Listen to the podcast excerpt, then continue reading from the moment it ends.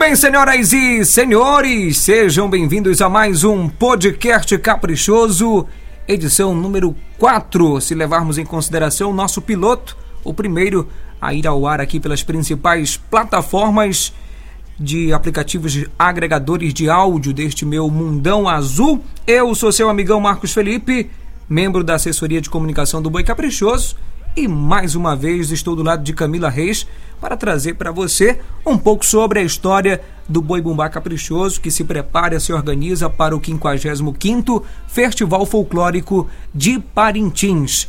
Oi Camila, tudo bem? Olá, nação azul e branca! Estamos de volta com mais um podcast caprichoso. E antes de iniciar nossa conversa, Queria agradecer pela audiência e a mensagem que vocês estão nos enviando. Vocês também fazem parte do podcast Caprichoso.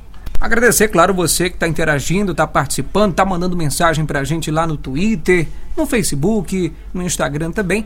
É sempre bom ter esse feedback de vocês. A gente está anotando tudo, viu? As, uh, as qualidades que vocês estão observando, também as críticas construtivas, isso é muito importante para que a gente possa, ao longo desta temporada, melhorar ainda mais o nosso podcast e trazer convidados para falar sobre o nosso boi caprichoso. E ó, no mês dedicado à mulher, nossa convidada de hoje é Larice Butel, formada em História pela Universidade do Estado do Amazonas, a UEA, peça-chave do Conselho de Arte do Boi Caprichoso, que desde seus primeiros anos de vida já sentia é, esse amor transbordar no peito e que agora, claro, mais do que nunca, ajuda nosso bumbá a chegar forte para a arena do bumbódromo. Ela que já foi integrante das tribos do Boi Caprichoso por mais de 10 anos. Vamos falar sobre isso. Já foi marujeira, coreógrafa e hoje atua como pesquisadora do conselho para fundamentar os temas do Boi Caprichoso. Vamos falar de sua trajetória e também como ela observa a relevância do trabalho feminino dentro do Boi Caprichoso e de como aconteceu esse processo histórico da chegada da mulher na brincadeira do boi bumbá de Parintins. Certo? Larice, seja bem-vinda. Muito obrigada pelo convite, Marcos e Camila. É, obrigada à Nação Caprichoso, mais uma vez, por me, por, por me proporcionar uma oportunidade como essa e parabenizar mais uma vez a diretoria do Boi, em nome do presidente Gender Lobato, por essa iniciativa pioneira, que é bem a cara do Caprichoso, né? De lançar essa proposta de, de, plataforma digital, que são os podcasts super atuais, bem a cara do Caprichoso mesmo, ser pioneiro, ser inovador. Então, obrigada pelo convite. Ó, Larissa, antes de a gente começar aqui a nossa conversa, tem uma regrinha do nosso podcast, cada convidado escolhe uma toada para ser a base, né? O fundo musical o BG. Tem alguma toada que você gosta e que é bem a tua cara dentro do Caprichoso é, e que seja aqui a nossa base desse podcast? Precisa ser desse ano de 2020 ou qualquer uma toada? Qualquer uma. Ah, e a minha toada preferida do Caprichoso é o Poder da Criação, do Ronaldo Barbosa. Acho aquela toada maravilhosa. Mãe Natureza, mostra a tua beleza. Espelha nas águas o brilho do sol, o clarão do luar. Mãe Natureza, mostra a tua grandeza das cores que formam um arco-íris nas cores da vida. Vai vir a semana dançar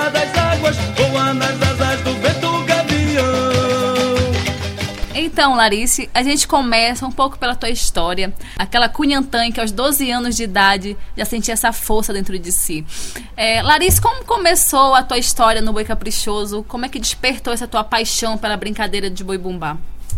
Não tinha outra forma, né? Eu nasci numa, numa família de caprichosos, uma família caprichosa. É, o meu tio foi um dos padrinhos do Caprichoso, né? Por muitos anos ele ajudou é, o seu Luiz Gonzaga, mantendo a brincadeira, que é o seu Lauro Silva, que é tio da minha mãe. E acaba que não tem como estar no meu DNA. Então, é, sabe a toada? Nessa brincadeira de boi, eu já fui isso. É mais ou menos isso. Então, eu começo brincando. Tinha um, uma participação que eram as damas de honra, ou guardas de honra de Tuxal. Eu fui isso também. Depois tinha os destaques, eu brinquei de destaque. Depois eu fui índia de tribo muitos anos, que é o, é o item que mais eu me orgulho de ter defendido. Eu brinco de dizer que a gente carregava os bois, o boi nas costas, né? Carregava o boi nas costas e batia com os pés, assim. E depois, galera, que todo mundo é, coreógrafa. E aí, agora tenho o privilégio e, e de integrar o Conselho de Arte desde 2010. Agora, Larissa, essa tua experiência como marujeira, muitos anos na tribo do Boi Caprichoso, coreógrafa, galera também, o quanto isso tem importância na tua bagagem profissional dentro do Caprichoso? Bom, tudo começa assim de forma muito empírica e muito curiosa. É, como eu falei, eu queria brincar de boi, então nunca tive pretensão de estar hoje no, no, no, no ocupando o, a função que eu ocupo no boi. Então, eu, eu pude observar algumas transformações importantes que hoje são fundamentais assim para a gente desenvolver o trabalho dentro do Conselho de Arte, mas principalmente nessa concepção do boi de arena. E essa parte da coreografia, não somente do transformar a, o conceito das tribos, né, que se transformou, se transformou bastante na medida em que o festival, à medida em que o festival foi sendo repensado, sendo reavaliado. Então, algumas dessas mudanças eu pude acompanhar atuando, né, e outras eu pude observar. Então essas transformações elas são fundamentais para quando a gente está naquelas discussões. Você precisa é, construir um, um, uma cronologia, né, dentro da, da, da, da organização da história do Caprichoso, dentro da história do Festival de Parintins, que é um boi que tem é, uma série de protagonismos. Isso não é não é é um orgulho pra gente que é caprichoso, mas muita coisa que acontece no festival acontece por causa do caprichoso. Então eu pude, eu posso dizer que eu tive essas oportunidades de acompanhar e de participar de algumas dessas transformações assim com muito orgulho. E você citou o lance da coreografia, a transformação da própria coreografia ela foi idealizada pelo Caprichoso. Eu conversava com o próprio Eric Beltrão, que hoje é o pajé do Boi Caprichoso, ele também participou desse processo. A gente tinha antigamente uma coreografia da tribo, por exemplo, muito parada, muito estagnada, e o Caprichoso vem e lança é, é, passes ou passos acrobáticos, com perdão na falha da palavra, mas essa transformação passa por dentro do Boi Caprichoso e está na história do festival. É, é, na realidade, dentro da história do Caprichoso, a transformação coreográfica inicia em 94, é, e é um conjunto de fatores que somam. É o período em que o Ronaldo Barbosa chega no boi com essas inovações musicais, né, com aquelas toadas tribais maravilhosas que são a cara do Caprichoso, que marcam um período de vitórias sequenciais do Caprichoso.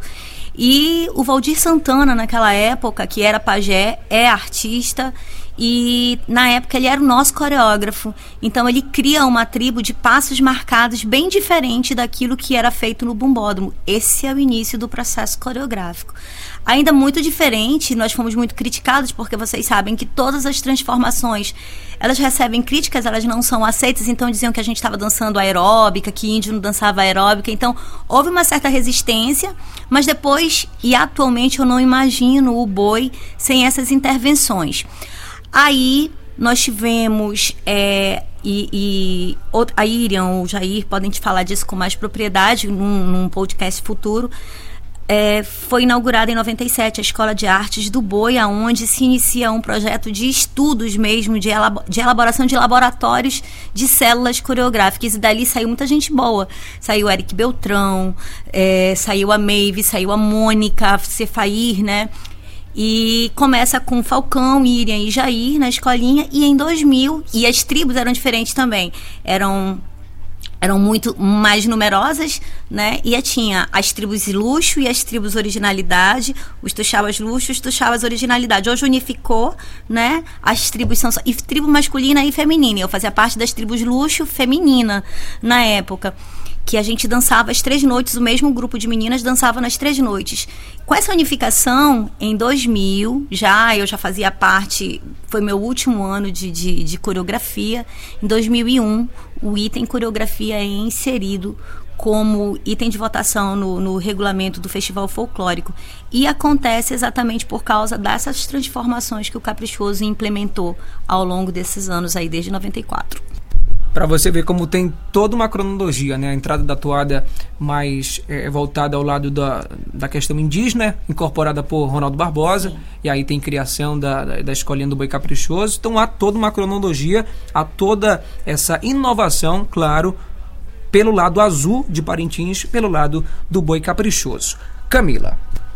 É, e tem mais uma curiosidade. É, foi a partir de que ano que tu entrou no Conselho de Arte? Como surgiu esse convite? Qual foi a tua reação quando tu recebeu o convite? Essa história é engraçada. Isso aconteceu em 2000, final de 2009, em 2010, nós já fazíamos parte do conselho. Eu recebi o convite foi feito pelo Gil Gonçalves, que na época era a pessoa que era o presidente do conselho. O presidente do Boi era o Carmona Oliveira. E o meu nome foi indicado pela jornalista Peta Cid. Por que, que a Peta indicou o meu nome? Todo ano, na época que as alegorias elas estão reunidas ali naquele na praça, eu, a Íria, minha irmã, a gente ia para lá abelhudar o que não era da nossa conta, ficar olhando, ficar especulando quem vinha, vendo se a gente ia ver alguma das meninas fazendo seu teste de alegoria. E acabava que a gente ficava conversando, lembrando, ó, oh, isso aqui aconteceu em tal ano, isso aqui aconteceu. E a Peta estava sempre por lá com a gente, ela dizia, menina, vocês sabem muita coisa, vocês têm uma memória muito boa. E aí ela indicou, por causa dessa, desses referenciais, ela indicou o meu nome. E eu acredito que foi o convite mais inusitado, porque, como eu disse, eu nunca tive pretensão de, de compor o Conselho de Arte, que é, eu acho que um dos núcleos mais desejados das pessoas que, que gostam de fazer, de participar do boi. E eu não queria ir. Porque eu pensava assim, o que, que eu vou fazer ali? Eu não tenho nada para fazer ali. Aí eu pensava, eu sou uma parintinense que eu não sei desenhar, eu não sei pintar, eu não sei esculpir, o que eu vou fazer ali? E aí me chamaram na primeira reunião, eu não queria. Eu, eu dei uma desculpa, não fui na segunda, o Gil ligou de novo, aí não tinha mais desculpa para ir, eu tive que ir. E você chega meio sem saber o que fazer, porque eu entendia na época que todas as pessoas lá dentro eram muito afinadas e cada uma já estava na sua exercendo a sua função há muito tempo. Então, pessoas que ajudaram a construir aquele caprichoso que eu torcia, Márcia Baranda, Gil Gonçalves, é, enfim, nomes assim que você vê que fazem né, que, que são a cara do caprichoso, vendo? O que, que eu vou fazer perto dessas pessoas? Aí você entra, eu entrei assim meio sem saber o que eu ia fazer, recém saída da universidade com, com uma série de ideias, mas também apontando um monte de defeitos, porque, enfim, você acha que está tudo errado. E acaba que foi uma troca de experiências muito positiva, tanto para minha carreira profissional, somou bastante, porque a gente entendeu que o conhecimento acadêmico ele é fundamental porque você está construindo para pessoas que fazem parte desse universo, mas que o boi ele tem uma dinâmica muito particular, que a severidade da academia ela precisa ser suavizada para poder fazer sentido dentro do boi.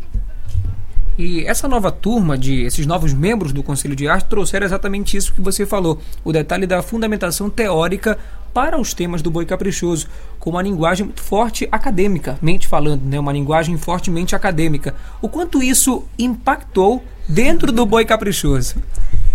É importante lembrar, até para fazer referência de registro de memória, que inicia nesse ano, junto comigo no conselho, o Eric Nakanomi, que hoje é o nosso atual presidente, né, que é responsável por essa transformação no festival. Eu comparo na, nessa, nessa contemporaneidade ao Simon Asayag, quando ele trouxe aquelas transformações assim para o fazer do boi. Entrou comigo também o Padre Benedito, a professora Valdenei e o professor Camilo Ramos. E, como eu disse, nossa linguagem era muito acadêmica a gente apanhou um pouco, a gente pegou um puxão de umas puxadas de orelha de vez em quando, porque diziam pra gente que o boi não era pra gente fazer aula, não era pra gente dar aula, e, mas era um caminhar, era um processo que a gente sabia que, que estava no caminho certo, né? apesar de a gente ainda não ter tanto espaço como nós temos a, atualmente, hoje, esse, esse conselho nos permite, mas a gente sabia que era exatamente esse período de 10 anos após que os, que os frutos seriam colhidos. Então, a gente pegou muito ralho, a gente teve que engolir algumas, algumas coisas que a gente não queria muito não, porque na nossa cabeça o que a gente pensava era o que estava certo, porque no rigor acadêmico era isso e tal. E hoje, é, com, a, com a coordenação do, do presidente Eric Nakanomi, a gente conseguiu esse limiar né, entre uma linguagem formal, que é a universidade, os textos acadêmicos e essa linguagem mais, mais poética, que eu confesso que ela é um pouco difícil de conseguir realizar, é mais fácil você escrever da forma rigorosa, assim, da forma mais, mais técnica, do que essa linguagem mais poética, essa coisa assim mais artística, mais lúdica, mas com, esse, com esse embasamento, com esse referencial. É uma tarefa que é desafiadora ano a ano. Larissa, já que você citou o presidente do Conselho de Arte, Eric Nakanomi, tem alguma história engraçada dessa tua parceria com ele? Uma história assim que ninguém sabe? Queria compartilhar com os torcedores que estão nos ouvindo? Os textos, eles, eles têm um prazo, tem um tempo para a gente produzir, porque eles são corrigidos, né? Eles são revisados pelo, pelo Eric Nakanomi. Depois eles passam para uma correção é, gramatical para depois eles serem enviados para para a elaboração da revista, né, dos livros que vão para os jurados. Em 2000, eu retorno para participar do Conselho de Arte em 2017. Eu, eu, me afastei um pouco durante os três anos da presidência do, do, do presidente Joilton e retorno de verdade para o Conselho oficialmente em 2017. Em 2018, nós fizemos. Eu estava tão empolgada, a gente estava tão empolgado com o projeto que a coisa fluía com tanta naturalidade que tem os textos de fundamentação de noite que são construídos que sustentam cada noite, além dos textos específicos para cada para cada momento da apresentação do boi. E aí o Eric geralmente faz esse texto, mas eu também fiz, então são dois eram tava sobrando texto. Aí a gente juntou, fez um textão. Quando foi ano passado, eu esperando por ele, não fiz. E ele esperando por mim, não fez também. E a gente tinha um prazo curtíssimo, em torno de 15, 20 dias, para mandar o texto para Manaus para para editar, para limpar essas coisas todas. E, aí... e, essa é a revista que vai para os jurados. Sim, esse é um material, é um material que não é divulgado, é um material extremamente técnico, ele é estratégico ele não é exposto, vocês não vão ter oportunidade de ver, porque o Eric. Tudo atrasado. É, tudo atrasado, tudo atrasado. Então a gente ficava no galpão e tava todo mundo muito cansado, porque ano passado foi um ano muito exaustivo para todo mundo, extenuante, assim. Todo mundo cansado, era umas duas horas da manhã, a gente estava no galpão e ninguém conseguia fazer nada. E aí tem a história que o presidente Gender, que é atual presidente, na época vice-presidente, chega e ele olha de fora para dentro da janela do galpão e só apareceu o sorriso, que nem o sorriso do gato. Assim, ninguém conseguia mais escrever nada, porque todo mundo ficou assustado, né? E, e enfim, mas e aí a gente. O que estava sobrando no ano anterior faltou no ano de 2019, porque ele não fez o que estava esperando por mim, eu não fiz o que estava esperando por ele. E acabou que a gente teve que fazer na marra, muito rápido, muito cansado. Teve o susto do, do presidente, que já estava muito tarde, chegou lá para fazer um sorrisinho, uma gracinha, e aqui ficou aquele sorrisinho pairando assim na, numa janela escura, assim, aí até você processar a mente cansada, assim, foi um pouco. Mas é assim, é engraçado pelo desespero da coisa, né? Mas assim, não é muito, não é muito legal, não, essa agonia do, do da produção textual. E acabou que tu esperando pelo Eric e o Eric esperando por você. Ninguém fez. Ninguém fez e aí ficou nesse corre-corre corre, corre 15 dias antes do festival. Não, e eu pensava, e quando eu falei para ele, eu pensava assim, ele vai tomar a iniciativa e vai fazer. Ele disse assim, não, faz aí. E eu, mas como? não, faz aí. Eu já estava um pouco cansada. Ele também, porque ele estava fazendo um outro material que era de, também da mesma, do mesmo, da mesma, mesmo grau de importância que só podia ser feito por ele, porque esse texto era um texto assinado, enfim, coisas de festival. Acontece assim, quem está no frevo da coisa. E essa, e essa revista pronta, passado todas essa, essas histórias e tudo mais, para onde que ela vai? Né? Onde, qual é o processo depois dela pronta? Você disse que passa por uma revisão gramatical. Isso. E antes de chegar às mãos dos jurados, né? Para onde que essa revista vai? Uma revista muito importante porque ela que fundamenta todo o tema que o Caprichoso está apresentando na arena. Então tá, eu não sei. eu entrego material. É sério, é muito cuidadoso, é um cuidado muito grande. Eu não sei para quem. Eu, eu entrego pro Eric. O Eric faz todo esse trabalho de revisão quando, quando tem alguma coisa que tem que ser é, ajustado, eu faço. Depois é revisado por um professor de, de língua portuguesa. E daí é um hiato. Eu sei que ela chega, né? Eu acho que ela deve chegar um ou dois dias antes do festival para a apresentação dos jurados. Eu só vou ver esse material pronto é, depois que passa o festival, que sempre fica uma como, como referência, uma ou duas, né, para algumas pessoas, assim, aí o Eric mostra como que fica o projeto final. Mas nesse período é tanta coisa e é tanto cuidado com ela, porque ali está toda a estratégia do boi, que na, mesmo eu, que faço parte do conselho, eu não sei qual é esse caminhar, esse trajeto desse material. É muito é muita responsabilidade, porque é, é, todos os segredos estão ali, todas as estratégias estão ali. E eu brinco de dizer que só fala com os jurados duas pessoas, o Nakanomi, na hora que ele está apresentando o projeto, que é ele que fala, né, ele que faz a apresentação, e os textos que os jurados leem, que são meus e dele. Sensacional. uma, uma responsabilidade enorme, né? Vamos lá, Camila. Larice, é, nessa tua vida dentro do Caprichoso, que tem uma história, né? Que tu já brincou, já dançou, já foi de vários segmentos. Qual é aquele momento que tu guarda na tua memória que toda vez que tu lembra, tu pensa assim: obrigado, Caprichoso, por ter me escolhido? Tem alguns momentos pessoais meus, é, momentos. Eu brinquei de tudo, como eu falei assim, e teve uma alegoria, acho que é em 93. Nós perdemos o festival, mas é um dos momentos mais impactantes, alegoricamente falando. O Juarez leva para o bombódromo um boto gigantesco que a Daniela Sayag girava bem no meio. Tinham dois botos é, ao lado que faziam a composição do cenário eu estava numa dessas, dessas é, desses módulos alegóricos. A Dani estava no central e eu estava num lado e uma prima minha estava no outro lado. Então, esse é um momento que eu guardo com carinho, porque na época era muita ousadia. Mas, quando eu, quando eu olho assim. É um momento tradicional que eu acho que é onde está a beleza. A beleza do festival, que é a simplicidade quando a vaqueirada tá em azul e branco e o boi vem marchando. É o único momento que ainda consegue me emocionar, porque o resto, assim, eu tô tão na pressão. E também, esse é o meu momento, né? Eu tive a oportunidade de ver a estreia da minha filha também no Bumbódromo, me causou muita emoção, isso é bom. Mas esse é o momento que eu espero, que eu. Mesmo na, na correria da coisa, assim, quando eu sei que a vaqueirada vem entrar, eu sempre tenho a minha vaqueirada preferida. Eu sempre escolho a minha vaqueirada, geralmente ela, quando ela tá em azul e branco, ela geralmente é a que eu escolho mais. E em 2012 aconteceu exatamente isso. O boi vinha marchando na frente, era uma alegoria do seu Jair, daquele, daqueles chapéus coloridos, assim, e o caprichoso foi recebido tradicionalmente como eu acho que o boi tem que vir, entendeu? E é isso.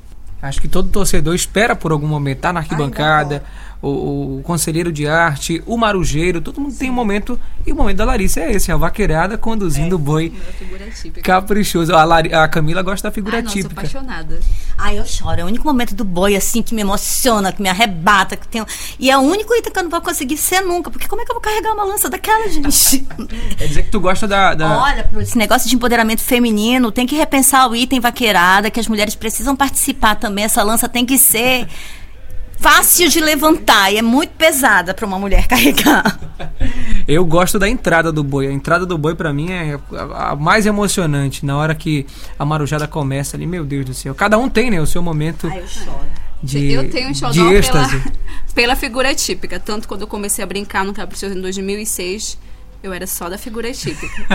mas na é, na cênica, mas falando em vaqueirada, ano passado a vaqueira terceira noite, quando eu vi a foto da minha avó ali, eu desabei no choro. A minha mãe tava lá também, tava minha mãe, e, e, a gente sabe, porque eu sabia que a mamãe ia estar tá lá, só que quando eu vi aquilo, eu disse, minha mãe tá aqui, entendeu? Ela, ela se viu, ai, foi muito legal, muito impactante também, muito emocionante. Você falou sobre o empoderamento feminino na vaqueirada. A gente entra agora no ponto, nos recuperando da emoção, sobre a figura da mulher na brincadeira do boi bumbá. Com base é, é, nesse seu retrospecto dentro do Boi Caprichoso, como você é, visualiza esse processo da entrada da mulher dentro da brincadeira do Boi Bumbá, Larissa? É, a gente, é, historicamente falando, não tem nada escrito ainda, assim, que eu tenha conhecimento sobre a participação feminina nos três processos de, de, de divisão do boi que é o boi de brincadeira de terreiro, né? Que quando ele brincava nos quintais das casas das pessoas aqui em Parintins quando ele começa a ganhar as ruas, que a gente chama de boi de boi de rua, e o boi de arena, que ele começa é, em 65, né? Que é esse boi espetáculo, já o boi dos tablados, das quadras e tal. Então, antes, a brincadeira, ela era uma brincadeira é, eminentemente masculina. A participação das mulheres era bem restrita. E geralmente as que participavam nesse princípio, assim, elas não eram bem vistas. Então tem dois nomes que a oralidade nos cita, que é Camé do Bom Rapaz e Diabo Solto. A história, não, não, como já, já é um período de muito, muito tempo, então são muito vagos os relatos a respeito dessas mulheres. É, e tinham outras que, que já mais, quando o boi começou a caminhar pelas ruas da cidade, como a rua era escura, algumas levavam lamparinas ou às vezes acompanhavam seus maridos, essas coisas assim. Mas era muito pouco.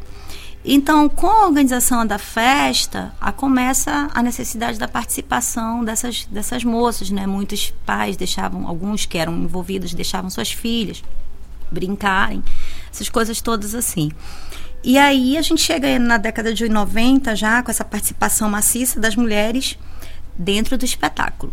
E é importante fazer referência a três nomes femininos desse processo de, de, de história.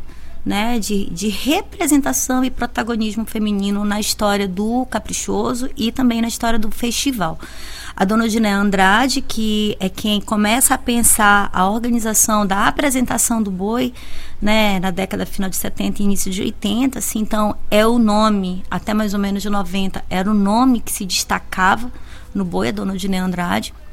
Dona Márcia Baranda, que foi a primeira presidente mulher da história do festival, não houve outra até agora. E a Márcia, ela teve todo esse cuidado também, esse protagonismo. É, foi fundadora de torcida, de ala jovem, com outras pessoas também, né, de igual representação, Ana Cláudia Vieira. E Norma Elaine, Medeiros, Dona, Dona Marta Medeiros, essas mulheres, elas participavam ativamente desse processo. E aí, Dona é, Ednelza Cid, que é mãe da Petacide, bisavó da Valentina, né, nossa senhazinha atual, que era quem costurava, fazia os vestidos para as meninas que brincavam.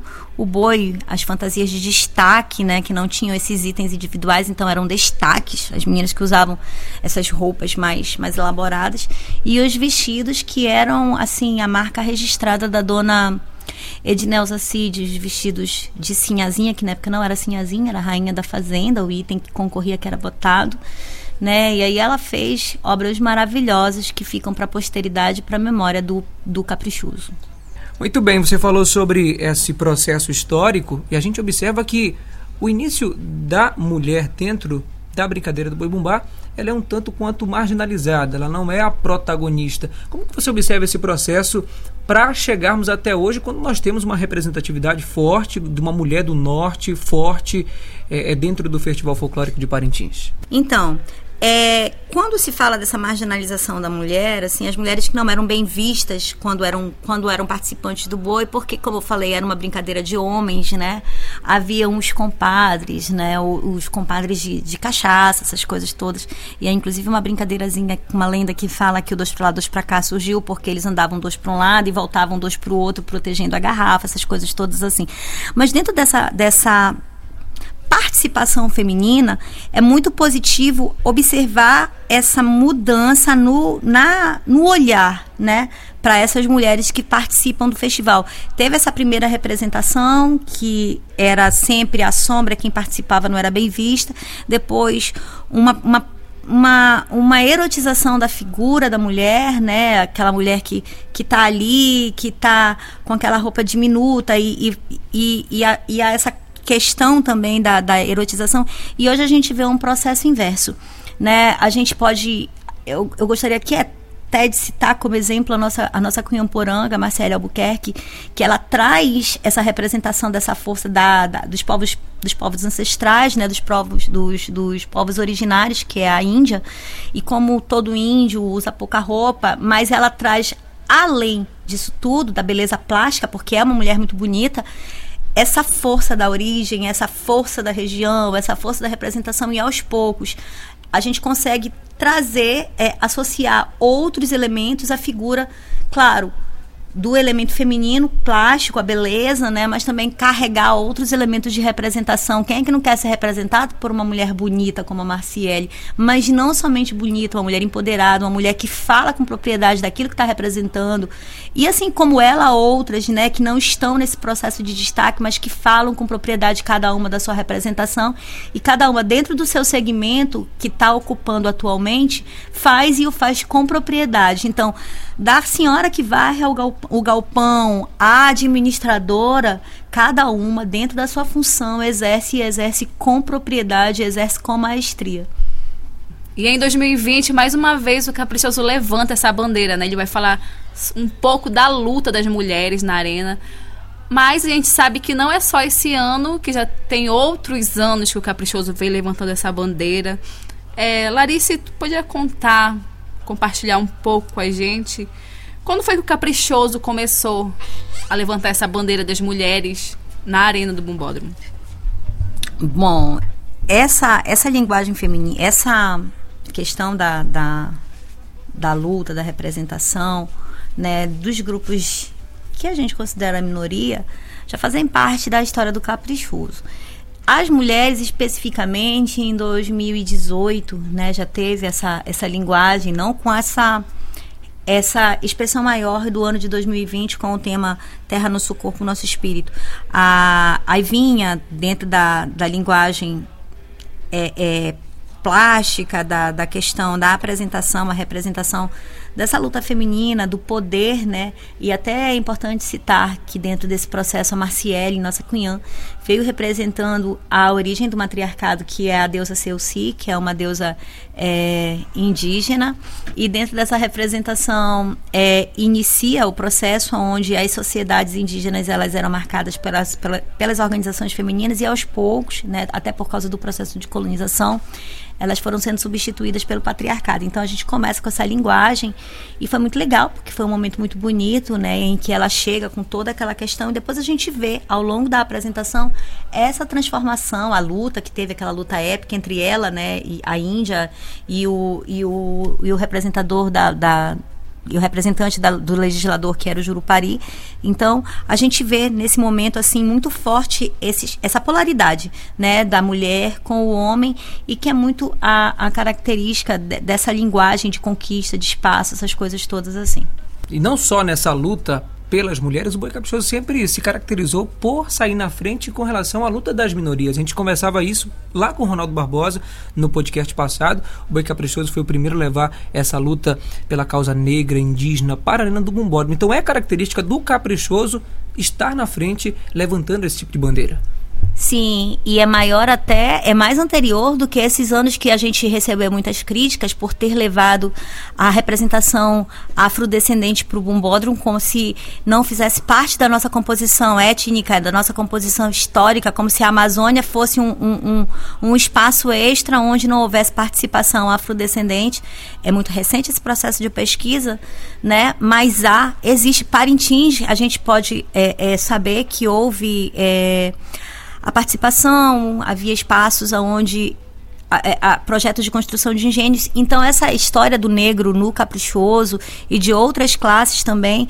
Que, que são muito caracterizadas nas nossas figuras típicas, de outros tipos humanos amazônicos que são caracterizados nas figuras típicas, elas são muito anteriores a 2017, 18 e 19. Para quem não sabe, em 88, quando o, o, a abolição dos escravos come, com, comemora o seu primeiro centenário, o Caprichoso, da maneira como era pensado naquela época, hoje a gente precisaria fazer novas, novas leituras, novas intervenções. O Caprichoso já leva para a arena a, a formação é, das raças, né, a formação da raça brasileira a partir das três raças, negro, índio e branco, com uma toada né, que é o Rei Negro, acho que é do professor Océlio, não lembro, não, não, não, vou afirmar o compositor porque realmente me, me fugiu a memória agora.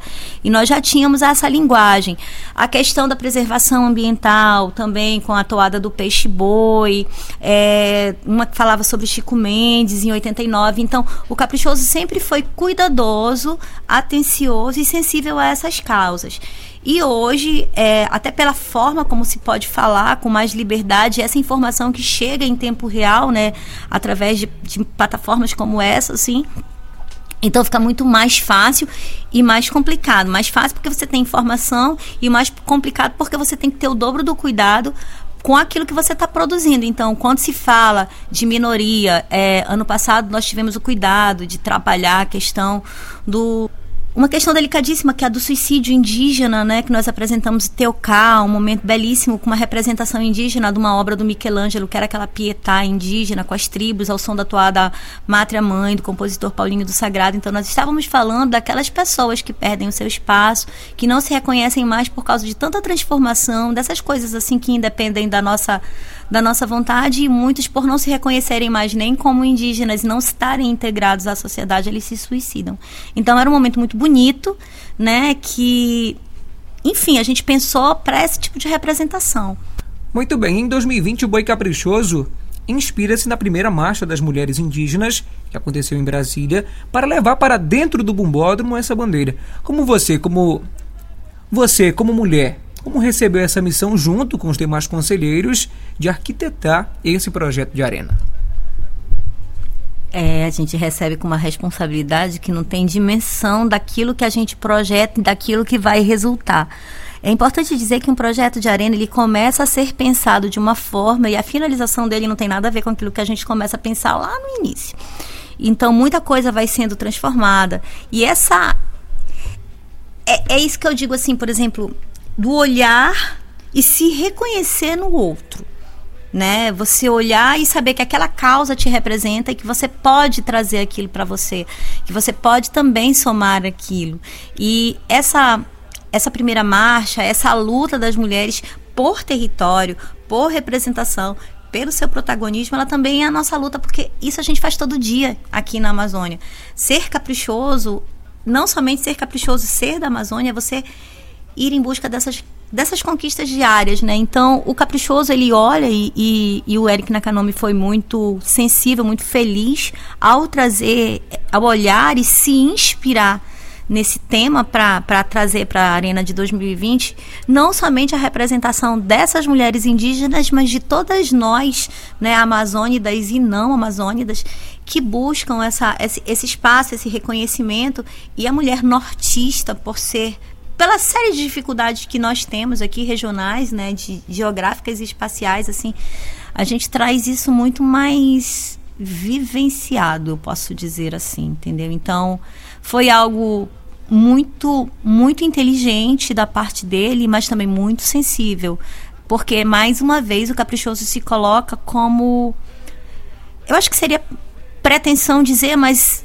é a palavra que, que, que coloca, que traduz bem esse porta-voz de, de, desses momentos que são tão atuais, porque a arte ela é atual, né? Ela é política, ela é tudo isso. Muito bem. Sem contar que no universo amazônico, tudo ou quase tudo está ligado ao artigo feminino. A Amazônia, a floresta, a natureza. A própria mulher nortista, né, Larice? No, indígena, ela possui empoderamento natural. É, gente, como eu falei ainda há pouco, tem essa, essa questão, né? A mulher amazônica que tem que dominar esse espaço, é, que planta o seu roçado, que levanta maromba na várzea, que vai deixar o filho na escola remando e depois tem que caminhar longas distâncias para deixar o menino na escola, que volta, que faz a farinha, que bota na saca e vem vender. Então, não é, não é uma vida simples, não é uma vida fácil. Você tem que ter realmente muito jogo de cintura, além de muita força, né? Força, força de espírito, é, força física dentro daquilo que um corpo feminino pode, pode se dizer de força física. Assim, então, é uma luta diária, é uma representação que eu brinco de dizer que o que uma mulher amazonense, que uma mulher nortista não fizer, não existe por causa dessas desses desafios, eu não digo nem dificuldades, né? E são muito inspiradoras, porque são essas mulheres que dentro dessa lida todo dia, dessa, dessa vida difícil, a gente vê a poesia do domínio de um de, de, do conhecimento natural, da natureza, das ervas medicinais, né, do olhar e saber o que pode, o que não pode né? Então, apesar de toda dificuldade, continuam mantendo a essência da poesia, né, da beleza, do olhar e viver nessa imensidão que é a nossa Amazônia, mas está fazendo parte desse universo dentro de toda essa dificuldade. Então é muito, é bonito, sim, é difícil também, mas uma coisa não anula a outra. Então ser mulher é bom, ser mulher na Amazônia é muito melhor ainda, porque a gente pode tudo aqui nesse espaço. O respeito é primordial Mulheres índias, mulheres negras, mulher de lutas e opiniões. Mulheres brancas, mulher do campo, independentes, mulheres mães. No final, quem vence é o bem. Ninguém larga, ninguém solta a mão de ninguém. Valeu demais! Bate-papo maravilhoso com Larissa Butel, Camila Reis. Eu tô do lado de duas grandes mulheres aqui. Quero agradecer, inclusive, a companhia maravilhosa em mais um podcast caprichoso de você, mulher que tá aí do outro lado, tá no seu smartphone, tá no computador, tá ouvindo a gente. Parabéns pelo Dia da Mulher. Nós estamos ainda no mês da mulher. Poderia ser o ano da mulher também. Merecem muito. e o Caprichoso esse ano, claro, vai levar essa bandeira é, para dentro do bumbódromo e vai, vai contar muita história importante. A gente queria dar logo os spoiler aqui. Conta, Larissa, o que, vai acontecer na Arena do Bumbódromo, mas pode, a gente queria contar logo tudo, né? Mas a gente vai aguardar de forma muito ansiosa por este momento na Arena do Bumbódromo. Camila, eu quero agradecer vocês por esse bate-papo maravilhoso. Agradecer a você, Marcos e a Larissa, né, por ter aceitado o nosso convite. E vamos lembrar que o Dia da Mulher é todo dia, né? Porque todo dia a gente trava uma luta diferente nessa sociedade que não é fácil. Verdade. Mas aos poucos estamos con- conquistando nosso espaço. Larissa, obrigado pela tua presença e muito trabalho dentro do Caprichoso, porque quanto mais trabalho lá, tenho certeza que vai sair resultado positivo para nós. Deixa um recadinho aí pra Nação Azul e Branca. Nação Azul e Branca, é primeiro agradecer né, a oportunidade mais uma vez e ter esse privilégio, essa oportunidade bonita de falar sobre essa questão da representação do gênero e de todas essas conquistas da mulher dentro do espaço do boi. E dizer que Nação Azul e Branca, o caprichoso vem mais caprichoso do que nunca. E eu ouso dizer que vocês vão gostar muito daquilo que a gente vai trazer pra vocês. O Eric morre se eu falar mais alguma coisa. Vem coisa boa por aí, viu, galera? Estejam conosco, nos, nos, nos somem conosco, nos mandem energias e vibrações positivas, porque é muito bom ser caprichoso, mas é mais é melhor ainda poder contar com vocês, assim, sempre do nosso lado. Valeu, Larissa, obrigado, viu? E ó, pensou que acabou? Antes de irmos embora, tem novidade pintando, viu? A galera pediu tanto, gostou tanto do podcast e a gente tava com a ideia de trazer um por semana toda segunda-feira. Vamos trazer dois por semana até o Festival Folclórico de Parintim, certo? Hoje, segunda, nós estamos com esse podcast com a Larissa aqui, nossa convidada, e na sexta-feira tem mais um podcast caprichoso e vamos manter esse padrão. Segunda tem podcast novo e sexta-feira também tem podcast novo. O nosso próximo convidado a gente vai definir e vai anunciar nas nossas redes sociais, tá certo? E esse foi mais um podcast caprichoso. Até a próxima. Valeu. Mulheres